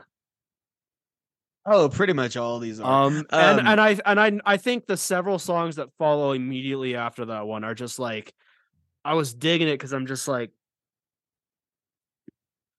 this is something that I'm like I, if I was out on a walk or a run or a bike ride and this came on I'm like it would get me in a rhythm. I was just digging it. I didn't have a lot of like critical things to say about those. Um, and then I thought Imitation of Life. I thought had Closing some track. really, really interesting riffing on it. Um, definitely is Um, is is that the one that had um there were some moments where the uh the singer would sing a line and then the guitar would play a riff and then the singer would sing a line and guitar would play a riff. Uh, Was that that song? I remember that happening at some point in the album. pretty sure i would have I'm- to I think it's that listen to it again but Um, I th- Um, but I thought that was cool. I thought I'm like this is it came off to me as creative and not just generic thrash metal. You know, like Panther. Okay, so like they're the big putting four, thoughts they're putting so thought with into the big four. the composition. Meta- okay, with the big four, Metallica's the popular kid, popular kids. yeah. Okay, Megadeth, they're the cool virtuosos that everyone in the music class looks up to. Um, Slayer's just the really angry ones that hate everybody. Anthrax is the class clown. Always joking around, goofing off. yeah. And you don't just get that with their lyrics, and you know they they often have like I funny I I, lyrics. but, I um, gotta say with the I mean, riff- even though the we haven't riffing with Anthrax, the riffs, the riffing is just so fun. I, I I do have to say I always get a smile on my face when I listen to Anthrax. wi- without going into detail about the next album because we'll we'll get there. Um, maybe I I liked the next album a little bit more, but this one felt more. It did feel more fun. Fun and it Like uh, like I said, I picked it because it has a lot of punk uh, sound, a lot of punk flavor to it, um, and yeah, it, it's just a fun album. Uh, for me, all the songs you mentioned, I love, um, but you failed to mention Indians, which is just a classic thrash metal song. that one didn't stand out to me as much. Like I remember listening. Maybe to it, because but- it's a little bit more on the just pure metal side of things. Maybe, But for me, it's just a killer. I mean, I, liked it. I, love thought it was good. I love I just playing along to it. I love it didn't know, stand out to me in a in a way that made me want to like write something down in my notes about it. but that drum intro, and then when the with the Oh, yeah. guitars coming in, the dueling harmonies, and and um, if I anyone love can a sing good about, dueling harmonies. Yeah. if it's- anyone can sing about you know Native Americans and call the song Indians, it's Joey Belladonna because he's the Iroquois anyways, so he can fucking do it. Um, Yeah. Love that song. I am the law. Yeah. Classic. Yeah, I like that one quite a lot. and it's just man it's just i think i think it's peak anthrax um, some people would say their debut album, but um, are spreading the disease. I was close to picking spreading the disease, but this one, I think it's just a good mix. I think the album just progressively as you listen, it starts out more just riff heavy. Not a lot of solos, not a lot of like complicated, necessarily complicated riffing, but just fun riffing. Just Yeah. heavy.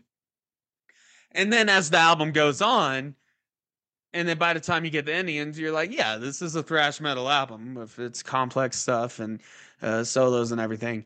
But I think the song that takes the cake for me, not because it has good punk aspects, but just just for being a good thrash song, ADI slash the horror of it all, and that's the Oh, song yeah. that they wrote in direct inspiration for uh, Cliff Burton's death. And Mm. just that acoustic, and this is the first song in the whole album where it takes a break, and you get this acoustic, this cool acoustic, spooky um, Yeah. intro. And I love a cool The- spooky spooky acoustic intro in a a metal song.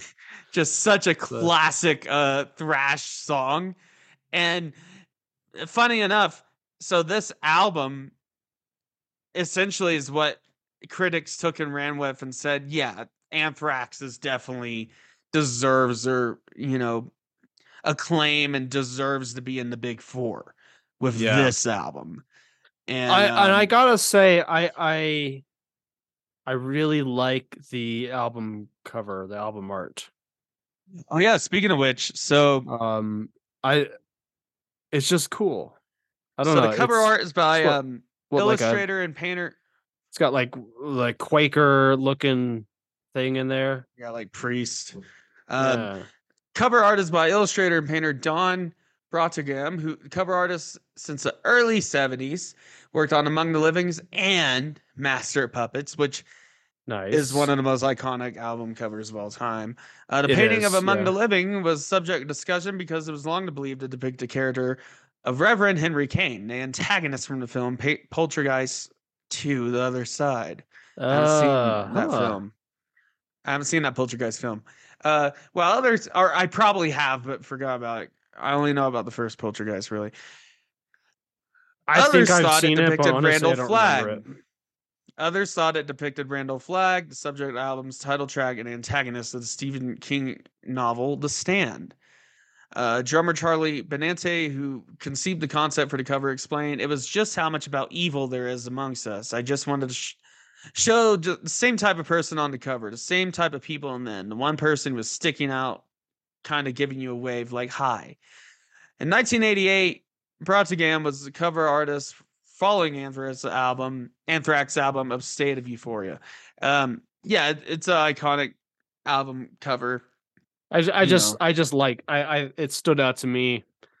as, Everyone like- else looking down, and then you have this one, uh, yeah, like Quaker priest guy, you know, yeah, I thought it was cool. in the middle.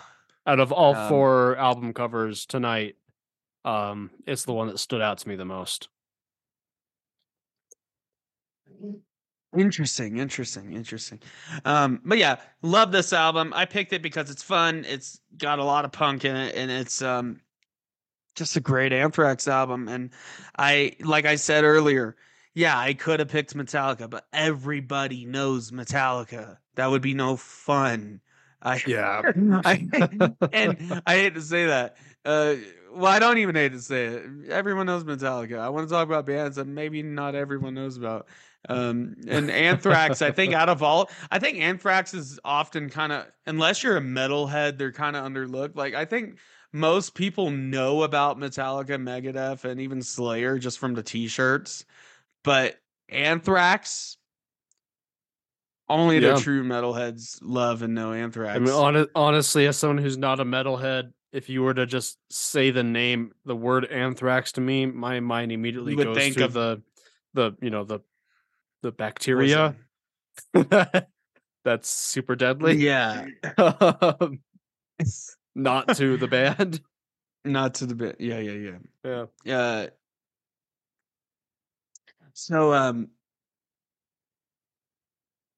Eddie Kramer produced this album. who worked Jimi Hendrix, Led Zeppelin, and Kiss. Oh, cool. Um, the live sound that Kramer captured in Kiss album Alive 1975 especially impressed Scott Ian and Benante when they were young. When Eddie said yes to us, it was a total headfuck, Scott Ian recalled. That's good. That's good. And Scott Ian, we all know Scott Ian. Even if you don't know Anthrax, you know Scott Ian. I mean, Yeah, yeah. bald metal head with super long, crazy goatee. You know Scott Ian. He's great. He seems like a nice guy. I, I, I would definitely have a beer with Scott Ian. Oh, yeah. Um, oh yeah. but yeah, um, But we we should move on to the last album. Are we already Sure. moving on, Colton? Are I think we? we should. I think we should. You think we should? It's, uh, Hmm. It's about time. Oh, Skeleton in the Closet. That was one of my kind of overlooked tracks. Really like. I I, really- I didn't I Honestly- didn't note that one down, but I do remember that one. I thought that was cool. Um, and I'm not gonna lie, I've listened to this album before, but uh, many times. But this is the in the last couple years, I've just listened. When I listen to Anthrax, I just listen to some, like my favorite Anthrax songs, not a particular album. I know that's so bad, but Yeah. um, A Skeleton in the Closet was one going- where uh, with uh, NFL I wrote down like a uh, head good old head banging song, and then Skeleton in the Closet came on, and I'm just like more good old bit head banging. yeah, yeah. Um, um, but yeah, great stuff. Love Anthrax. Will always love Anthrax. Um, yeah, listen to Among the Living. Anyways, to our last album, you know what it is. Megadeth. Rest in peace. I have the t-shirt. And if anything, I would definitely get a tattoo of Vic Rattlehead holding the cosmic cube or whatever he's holding. I I, I don't know all the Megadeth Vic Rattlehead lore. yeah, Uh, that's their mascot, by the way. Um, It's cool. I like a Hear no evil, see no evil, uh, speak no evil. Good mascot. Yeah, and apparently the new album is like his origin story, and there's gonna be another album continuing his origin story. Huh. Um, yeah, there's a lot of lore in Megadeth. There's a with Yeah. Vic Rattlehead and all that. I appreciate that. Uh, though. and this album, before we actually talk about the album, I think for me this is like one of the most iconic metal. I I love any metal band or any band, but especially metal bands that have a mascot. Yeah. And you know, you got Eddie from Iron Maiden, Yeah. eh, but Vic Rattlehead is unique and he's not just a skeleton. No, he's got the eye shut thing and the earpieces and the staples on his mouth. It's really kind of gross and weird to think about, but also so just so cool. And it's Oh, Vic yeah. Rattlehead and Hangar 18 with an alien pod. There was a Um, U.S. presidents behind him. a rock climbing. I think that's H.W. Bush on the right. There was a rock climbing gym when I was growing up that I would go to. That was called Hangar 18. Nice. Yeah.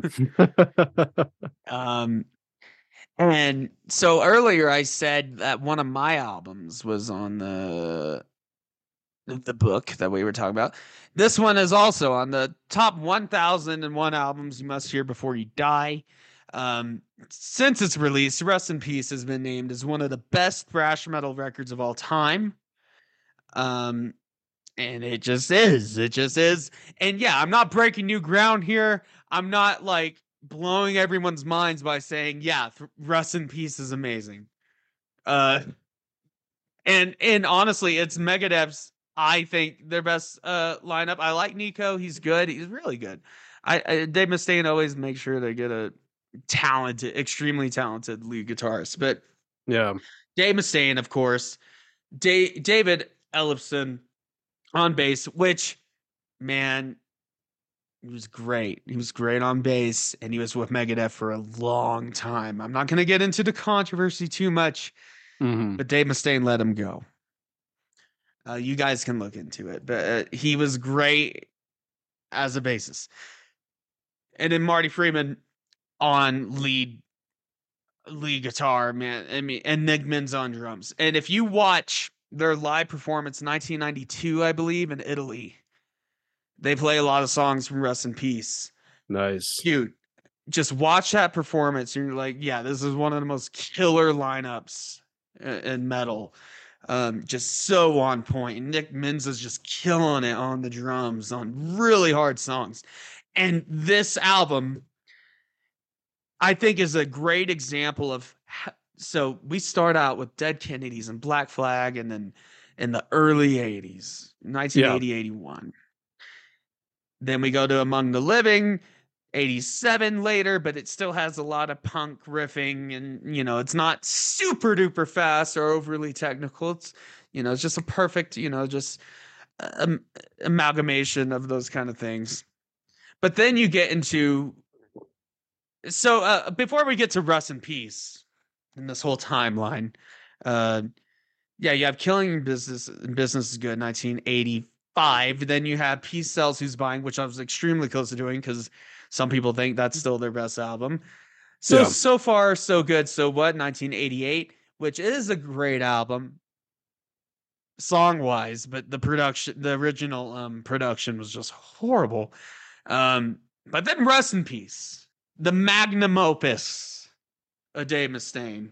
Yeah. Um, not that they haven't had other killer albums afterwards, uh, and you know we could argue. Me and the Megadeth guys could argue all day, but most ninety nine percent of Megadeth fans, you have the occasional guy that says, "So far goes, so far so good." So what is their favorite? But uh, would agree that Rust in Peace is the best Megadeth album, and like I said earlier, not only the best Megadeth album, but one of, if not the best, thrash metal albums of all time hmm it's just the per- and it takes it to that next level of technicality and a lot of people cite this as you know groundbreaking as the start of prog metal and speed metal and i would agree but it's still a thrash metal album at its core.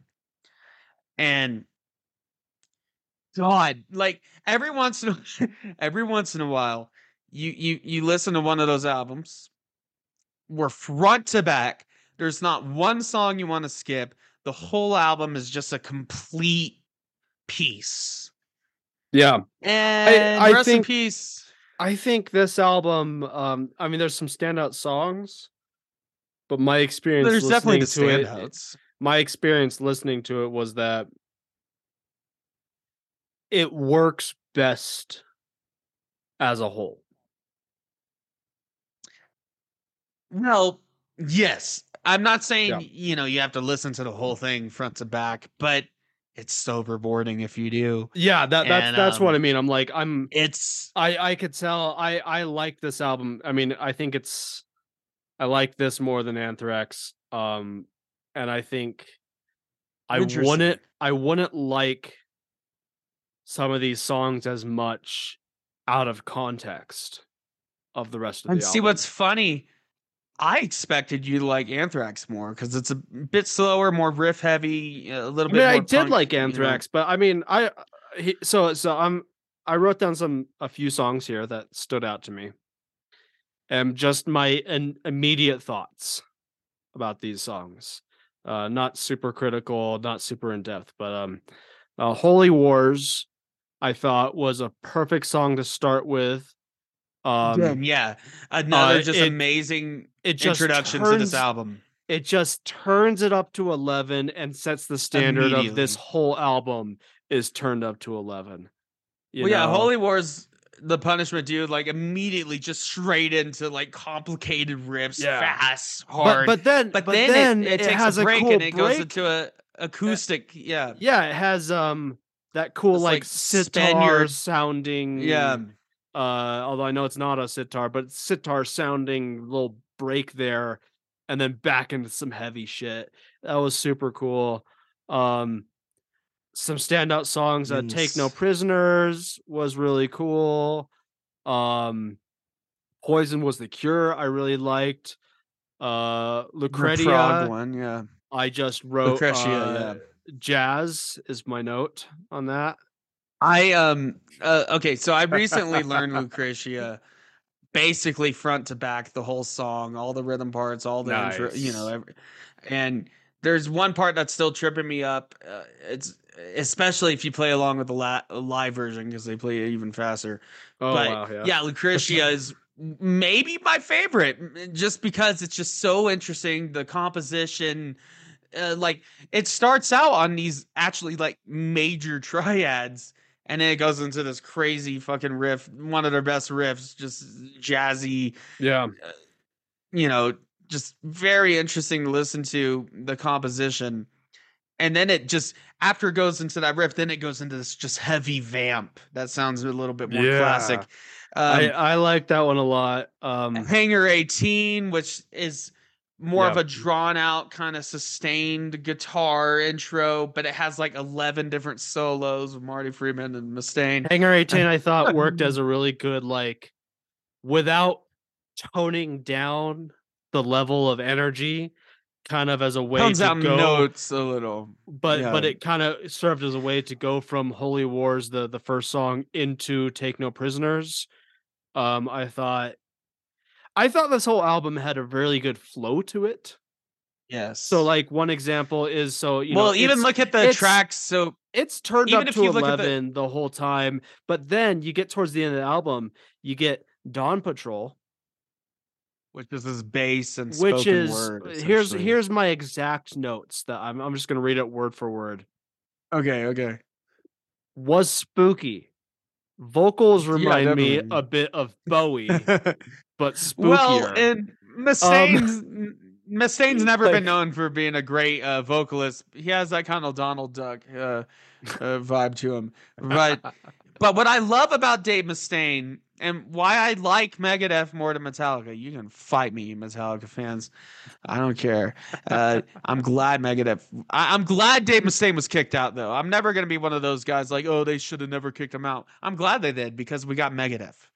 Yeah. If, if he wasn't kicked out, we wouldn't have Megadeth. We would have Dave Mustaine being held back by Lars, um, and we don't want that. Um, no. But Dave Mustaine has shown that he, he he does have some chops every once in a while singing. Not necessarily in this album. Um, I would say some of his standout like vocal tracks would come from different albums. It- like so far so good. So what in my darkest hour, which is my favorite ballad of theirs, and then you should definitely listen to it. And um, uh, monde and uh, Euthanasia, which would come out a few Mhm. years after this one, after Symphony of Destruction. But um, this album, as a guitar player, as a guy that's been in the music theory, as a musician, this album is just a complete just Yeah. experience, just mind blowing. And and I I understand, and it, it makes total sense why Metallica at this time released the Black album, like a year later after this album came out. And obviously became super huge and popular because they simplified it, they made it radio friendly, and there's nothing wrong with more you know simple riffs and um more catchy things but because i think a lot of notes intimidates people and yeah. it, it makes it not as easy to kind of jam to you know but as a musician rust in peace is just perfect for me and it's The- just uh, um I want to I want to uh mention the other song that I kind of took note of in this was the uh, Rust in Peace Polaris, the final song. Spread disease like a dog Uh my my specific some of those lyrics are pretty gnarly thing that I wrote down for here was um discharge my payload uh my lizard brain likes a good drum intro. Oh, that drum intro is just fucking Uh, amazing, man. yeah. Nick Menza is a Uh, but I, I. I also thought there were, and this is something I noticed throughout uh, a few of the songs of the album, but it kind of, I, I wrote it down here. Um, they do a good job at harmonizing the vocals with the guitar mm-hmm. at multiple Yeah. points in this album, which I really appreciate that. Um, Um, this song also I thought was the most punk sounding to me. okay, which one? I'm curious. Uh, Polaris. Because not because of the instrumentation, but because of the vocals.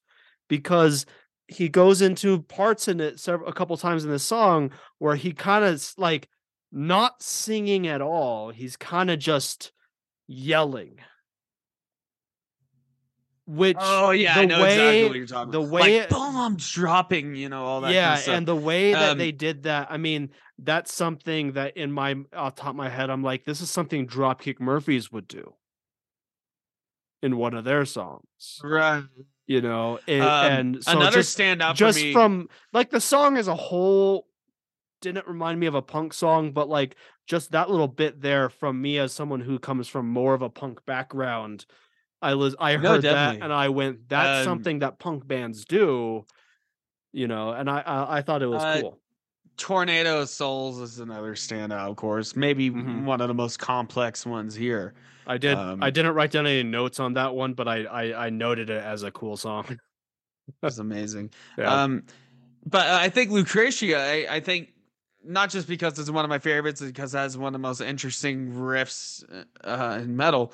Uh, but um, that song is a great example of Marty Friedman's and Dave Mustaine's styles because the first solo is Marty Friedman and it's more melodic. It's not, and I, I think there's great restraint here too. Like, Yeah. yeah, there's pick sweeping here and there, but it, it's not done. I think they show restraint with these solos. They're done to fit the song and be melodic. I think a lot of and a lot of bands nowadays, a lot of the lead guitarists will compose their well, they won't compose their solo. They'll just shred and play as fast as they can. But does it really sound good or fit the song? yeah. No. But this, you get shredding and fast, complicated playing, but like Lucretia, you get this I'm a firm nice- believer like that wait, wait, wait, Colton. yeah, no. Uh, Lucretia, you get this um nice melodic solo at the beginning with Marty Friedman, and it does, you know, it does some sweeps here and there and some fast stuff, but it's, you know, it's interesting. It has an interesting can kind of uh beginning, middle, and end, and then hmm it they bust back into the intro uh or not the intro riff but the main verse riff Yeah. and then it's dave mustaine's solo and dave mustaine as an early beginning of thrash metal guy has a lot more kind of raw energy and like uh anger in his solo it's not as um now it's not just like playing fast for the sake of playing fast but it's it's just a great kind of distinction. Like you get this I- melodic solo. I'll tell you go one thing I a- just, just a screeching, like just you know, it's it's one thing I ripping, love, just ripping solo.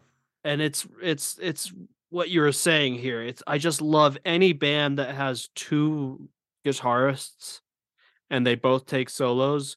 When you can But- yeah. distinctly tell who's soloing, Yeah, and you know, it's it's so satisfying. I mean, I mean, a side thing, different album, but um, the Rolling Stones, um, their live album, "Get Your. Ya-Ya's Out," live at Madison Yeah, Madison yeah, Square yeah. Garden, in their track in their live recording of "Sympathy for the Devil," the guitar solo is a kind of a back and forth between Mick Taylor and Keith Richards, and you can tell who's playing when they're playing, and it's the best version of that song. well, and Like, even and- if and you don't, And it's just because you can feel that energy between the two guitarists, and there's a distinction between them, and it's interesting to listen to. And I think you can hear that in this album too, that same type of energy. Yeah, I mean, you can hear that on all these songs, but I think Lucretia is one of the easiest ones to notice it because it only has two solos and one is played by each uh, Dave Mustaine and Marty Friedman. And yeah, Marty Friedman's a virtuoso, and I do think he's better than Dave Mustaine, uh, but um, that's not the point here. What's interesting is you're getting these different styles, and also Dave Mustaine can shred leads and um played so fast that it pissed Lars off because if you listen to um the Four Horsemen Metallica, that Mhm. song was written by Dave Mustaine. Oh, the yeah. the guitar parts at least, and then go listen to Mechanix, which is pretty much the same exact thing because he he he wrote it, he has the rights to it, um, but way faster. Way faster, way, Yeah. way faster. And I don't think just playing faster is a good thing. And uh, but this album, I think it's the perfect example of showing off and playing fast, but still being interesting and fun to listen to. and it's um I mean, for it- it me, just it's just me- like it the just peak thrash metal. like, it's You- just you, you see a lot of metal guitarists where they just try to play as fast and shred as much as they can, and they're clearly ins- influenced by stuff like this. But it's like they're doesn't missing have the- they're missing the point. it doesn't have the composition or the heart Yeah. or the The point is not you to know- play as fast as you can. The point is that playing fast can help you add some interesting elements to the solo. yeah. you know but you know simply just playing fast as impressive as that is is not interesting by itself. Yeah. And No, but thi- exactly, this uh, album there's not a single purpose. solo in this album i thought that wasn't uh, interesting to listen to. I thought they were all none of it felt condescending. Yeah. You know what i mean? Like none of it felt elitist it just felt perfect It was for very- exactly it's a what it very doing. genuine album i mean i, I think that's exactly i mean that's that i think that's every album on this episode tonight is has genuine that it's they're all very genuine. None, none of these guys, Yeah. none of these bands were trying to, none of them were trying to be a genre. None of them were trying to, um, well i mean anthrax and megadeth know they're thrash metal bands yeah, but but they're that but they're not they're Now, not Met- like metallica they going don't out care of their way just to like they're not stopping what they're doing, going, oh wait, was that thrash metal enough? right No, Yeah, no, yeah, no. yeah. They they are Um, thrash metal, but I, I don't get the impression that they were writing these songs with the intention of being thrash metal. They just are thrash metal. so a little bit of uh trivia here so obviously this album features multiple lyrical themes religion politics and warfare like holy wars Mhm. as well as the fight against drugs and alcohol addiction ufo conspiracy theories hangar 18 and even marvel comics character punisher and i think that's in holy wars punishment due Oh, nice. they killed my wife and my baby with hopes to enslave me first I- mistake Hell yeah, I, d- I mistake. did not catch that. Um, That's cool. uh Holy Wars Punishment Due uh, found its inspiration derived from the Northern Ireland uh, conflict, oh, in which the largely Catholic nationalist community were in conflict with the Protestant loyalist loyalist community in Northern Ireland. Yep. Um. Apparently, yeah, Mustaine has said at a show in Antrim, uh, Northern Ireland, he discovered bootlegged Megadeth t-shirts were on sale. He was dissuaded from taking action to have them removed on the basis that were part of funding uh, raising activities for the cause, explained as something to bring equality to Catholics and Protestants in the region. Like as the cause sounded was explained for him, Mustaine dedicated a performance of Anarchy in the UK to it causing the audience to riot. The band were forced to Hmm. travel in a bulletproof bus after the show. The incident, along with Marvel's Punisher, inspired Mustaine to write the song. That's And cool. yeah, Anarchy in UK, they covered it and so far go so so good. So what? Um and yeah, and that's a good cover. In that cover. Megadeth, like I told you, Dave Mustaine is especially at that time because punks and metal guys did not get along. Uh, Mhm. But at that time, to cover a punk song on a thrash metal album, the Yeah. balls that that took, and you know, giving respect to the obvious inspiration, like we've been I mean, talking I, about th- this I whole. think, uh, I think, and we, we've episode. we've hinted at it. You know, there's inspirations back and forth between punk and metal, um, but metal and punk guys often historically don't agree on things. Um, but well, I, I, th- I punk, think the I think the important way the, where where I look at this is that punk is more about the emotion, the message, and just kind of getting that sound out there, right? I wouldn't say But metal, metal- about that though. It just handles it a different way though. Well, metal is leans obviously more towards the composition and the musical But elements. but uh, I not mean, uh, you could argue though that the through the composition, that's how they're portraying their message though. exactly, yeah. Um, And- I, and- I think I think uh, the interesting something I wanted to to- say. Oh yeah, you go ahead. No, first. but but we were talking about the whole punk and metal thing a couple days ago, and something I want to mention. So just because something is and obviously Rust in Peace is the most technical album out of all these.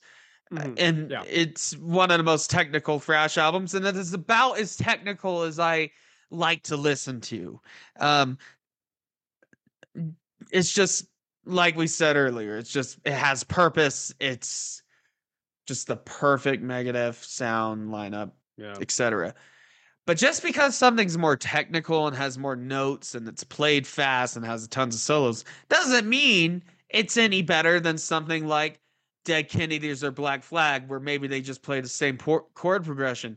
It, I think what's so important is the purpose, the Mhm. intention, and does this song work in this particular album? And does the song work for what it is? Yeah. Um, Yeah. you could write something super simple that people aren't into. Yeah. And You and could I, write I something think super technical that people like more, and vice Yeah. versa. You know, I, I, I think a, a kind of an interesting it's kind of occurred to me in the in the last day or so of a way to think about it is what's interesting about looking at both metal and punk from the same era. I mean, we we these albums all came out within a decade of each other. Um, uh, that you know, have like I said, you have two genres of music that yeah they pull influence from each other but at the end of the day what's happening here is that you had two genres of rock that were kind of evolving at the same time they just went in different directions, and they went in different directions but, but they have very sim- similar purpose and and you can see similar influences you can see similar things going on. They just had different approaches to it exactly. Um, and, And- it's kind of it's kind of just interesting to think about these genre punk and metal in these ways of like they're they co-evolved as genres. Exactly. Yeah. Um, and it's Um, I think it kind of makes it more interesting to to appreciate both genres together that way. now, I can de- I can easily say this. Uh, um, Fresh Fruit for Rotting Vegetables and Damage are definitely albums I'm going to be going back to. Great album. Out of the albums I presented to you, wh- Yeah. which is the album that you're like, I'm going to listen to this album again? Probably Rust in Peace. Yeah. Um, I mean, I I, will mean- probably go back to Anthrax as well, but um, I thought that, so I mean, I'm not a metal guy, but that does not mean I don't appreciate metal. I just didn't grow up around it. Yeah. It's not my Yeah. background. Um, uh, and I thought Rust in Peace was a very interesting, complex album that was. It's it's one Well, of Five those- Magics. I forgot. I forgot to mention Five Magics. Oh yeah, Give me alchemy, thermatology, electricity. I love it. It- it- yeah. It's the perfect like blend of nerdiness and uh, epicness and uh, heaviness. I love Five Magics. I, it's one of my favorite songs on the album. It- but it's so hard for me to pick my favorite song on this album because they all have their own distinct, um, you know, kind of message and uh, style. Like you know, Take No Prisoners is just a heavy metal song, but then Five Mhm. Magics gets a bit into that kind of nerdy wizard stuff that metal often goes to. Yeah, Poison I appreciate Cure that metal a- gets really nerdy sometimes. yeah. Punk doesn't Poison was a- typically do that. No, it doesn't. I, It I doesn't. feel like here's here's a weird. you don't hear punk songs talking think- about wizards and dragons. Yeah, I I think um, musically, metal musicians take themselves a lot more seriously, but thematically, punk musicians take themselves a lot more seriously. I no, I think that's a good distinction. So musically, metal's taken more seriously, but thematically, yeah. Well, punk is more about the message. Metal, you'll write just a cool song and sing about dragons and sex and wizards and Yeah, you know and you know what? That's shit like cool. that. Why not? uh, uh, but like uh, Poison was the Cure is basically just a prog metal song. Lucretia also, you know, to an extent. Uh, Tornado's Soul is just this fast, frenetic thing. Uh, Dawn Patrol, you get this bass break. Rust in Peace, I think, is more closely related to like Holy Wars. Uh, but they all have their own different Yeah. flavor, but they all fit so well together. Oh, it's And- from front to back. It's a it's a really well put together album. Well, really well thought out. Yeah. And honestly, I I didn't know what to expect from you on you know your opinions on this album. You know, but I would have expected anyways. If you said, "Oh, this didn't really do it for me," I you know I'd just be like, "Oh well." Explain I thought it was why," fantastic. but- I I, um, I enjoyed it from from front to end. but it is just even if you are not into metal you've never listened to metal listen to Ru- if you if you're just into good interesting cool music listen to rust in peace okay? Oh yeah. um, i th- i think you're gonna be really happy with it. And um i uh want to get a rust in peace tattoo now. Yeah. vic rattlehead. Anyway, I think that's I think this has been a a good episode. We'll get all of these albums listed in the description as usual. Of course. And we will check out our Instagram. Try you- to, see the update the playlist. I but- will. I'm gonna go through our Instagram, look at the albums we talked about, and include songs from those. Uh, I'm going to do that. Uh, And I know then we're we'll bad about updating the playlist, but we'll, we'll, we'll try. Just bear with us. Well, you know what? We're not I, I- you know what I try to do? I try to make the songs like flow into each other well.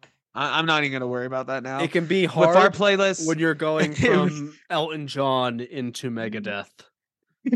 uh, in the ELO. Uh, Uh, but uh, you know what? And Weezer. But you know what I'm gonna do? I, I'm just gonna put in. You send me what you think are like the exemplary songs out of um, Black Flag and uh, Dead Kennedys, Mhm. and then and we can discuss. But and then I'll put what I think is the like peak songs from Among the Living and Rust in Peace, and we'll, we'll include that in the the playlist. So we'll we'll, we'll Um, try to get that updated, but um, be pretty you tough. know, linktree in the description, yada yada yada. You know the deal. I really like the spirit, man. Um, oh yeah, I'll have to try that someday. We we do sell it at my shop. Uh, Yeah, check out our linktree. Check out our uh, Instagram at odddrunkpod. Give us a rating or review. That would be appreciated. And download, that would also be appreciated. But I really Oh, care yeah. about the ratings and reviews. And, you know, ch- stay tuned for our morning show and for everything else we have in the future. You know, us. yeah, if you've been if you've been listening to us for a little while or a long time, you know that we cover all kinds of topics. We're not just a music podcast. We're not just a movie podcast, even though it seems that way sometimes because we get lazy. Um, but we're trying not to be lazy anymore. Um, yeah. but if you look at our catalog, I'm sure there's something there uh, that you're into that we've talked about Yeah. And maybe you'll listen to it and you'll be like they are idiots. They don't know about it. They, they they're disrespecting the thing i like. Like i can't believe they talked about their own dreams and not my dreams. How dare they? Um if you're thinking that way i would like you to get some better help with our new sponsor. No i wish. Uh yeah. BetterHelp's one of the sponsors i hear on a lot of podcasts now I hear Although, that too. Yeah. uh, I will say, uh, Weekly Planet, they just don't do ads anymore, which I is great I uh, appreciate because that. Yeah. they have their own Patreon now with Big Sandwich, and um, they don't need to do ads anymore. And yeah, Yeah. yeah, listen to Weekly Planet. They're I'll fun. plug them, even they don't they don't need it. Oh yeah. but Anyway. Anyways, anyway. um, yeah. We will see you next week. I hope you enjoyed this episode of album reviews. Definitely listen to all these albums. Fresh Fruit Rotting Vegetables, Dead Kennedys, Damaged Black Flag, Among the Living, Anthrax, and of course, Rust in Peace, Megadeth. Oh yeah. Um, Good lineup of albums, I'd say. great lineup. Yeah. Yeah. It, it might be our favorite albums reviews I've done in a while. Just uh, yeah. just I mean, of we always have a good lineup, but this is a this is a very good lineup. and yeah, definitely uh, expect another album review in the future. I like the idea of doing a theme for these. We've done this on the last couple, and yeah, We'll we'll, we'll I- I- discuss more you know what's that. something- Yeah. you know, it's something I want to do, What? Colton. The female vocalists and female yeah. artists and bands. We I think totally we've been uh, very male centric with our album reviews. we Uh, have been, not intentionally. I mean, but you know, I, I don't want it to come across that way. but uh, um, I immediately off the top of my head have a couple albums off that topic that I could oh, talk about. there's there's a couple like th- there's a few like Blondie and Paramore and fucking uh Heart and uh interrupters. oh what what's it? uh, yeah, I mean there's a, there's really a lot of bands that I've been wanting to talk about. yeah. So maybe we'll hit one of those next time. But for the next episode, it can be anything. Get ready for it. you got to stay tuned.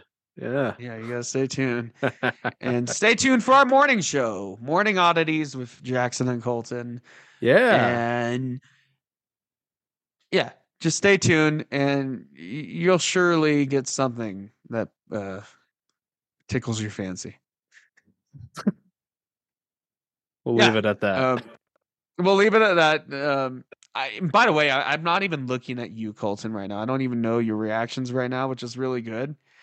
I kind of like this format of talking to each other, but I'm looking at a web page, so I don't know your reaction. oh yeah, yeah. I'll just I'll just say anything. I'll do anything, Colton. whatever tickles your fancy. Yeah. Yeah, yeah, yeah, yeah. Anyways, we will be back next week for a ripping episode. This is not a test. I repeat, this is not a test.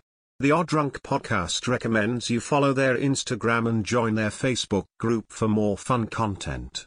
To visit all of our current streaming and social media platforms, visit the linktree in the description. If you enjoy the show, we would be appreciated it if you would leave a review on Apple Podcasts. The Odd Drunk Podcast would like to remind you to drink responsibly and not to drink and drive. Okay Colton you can roll the outro now.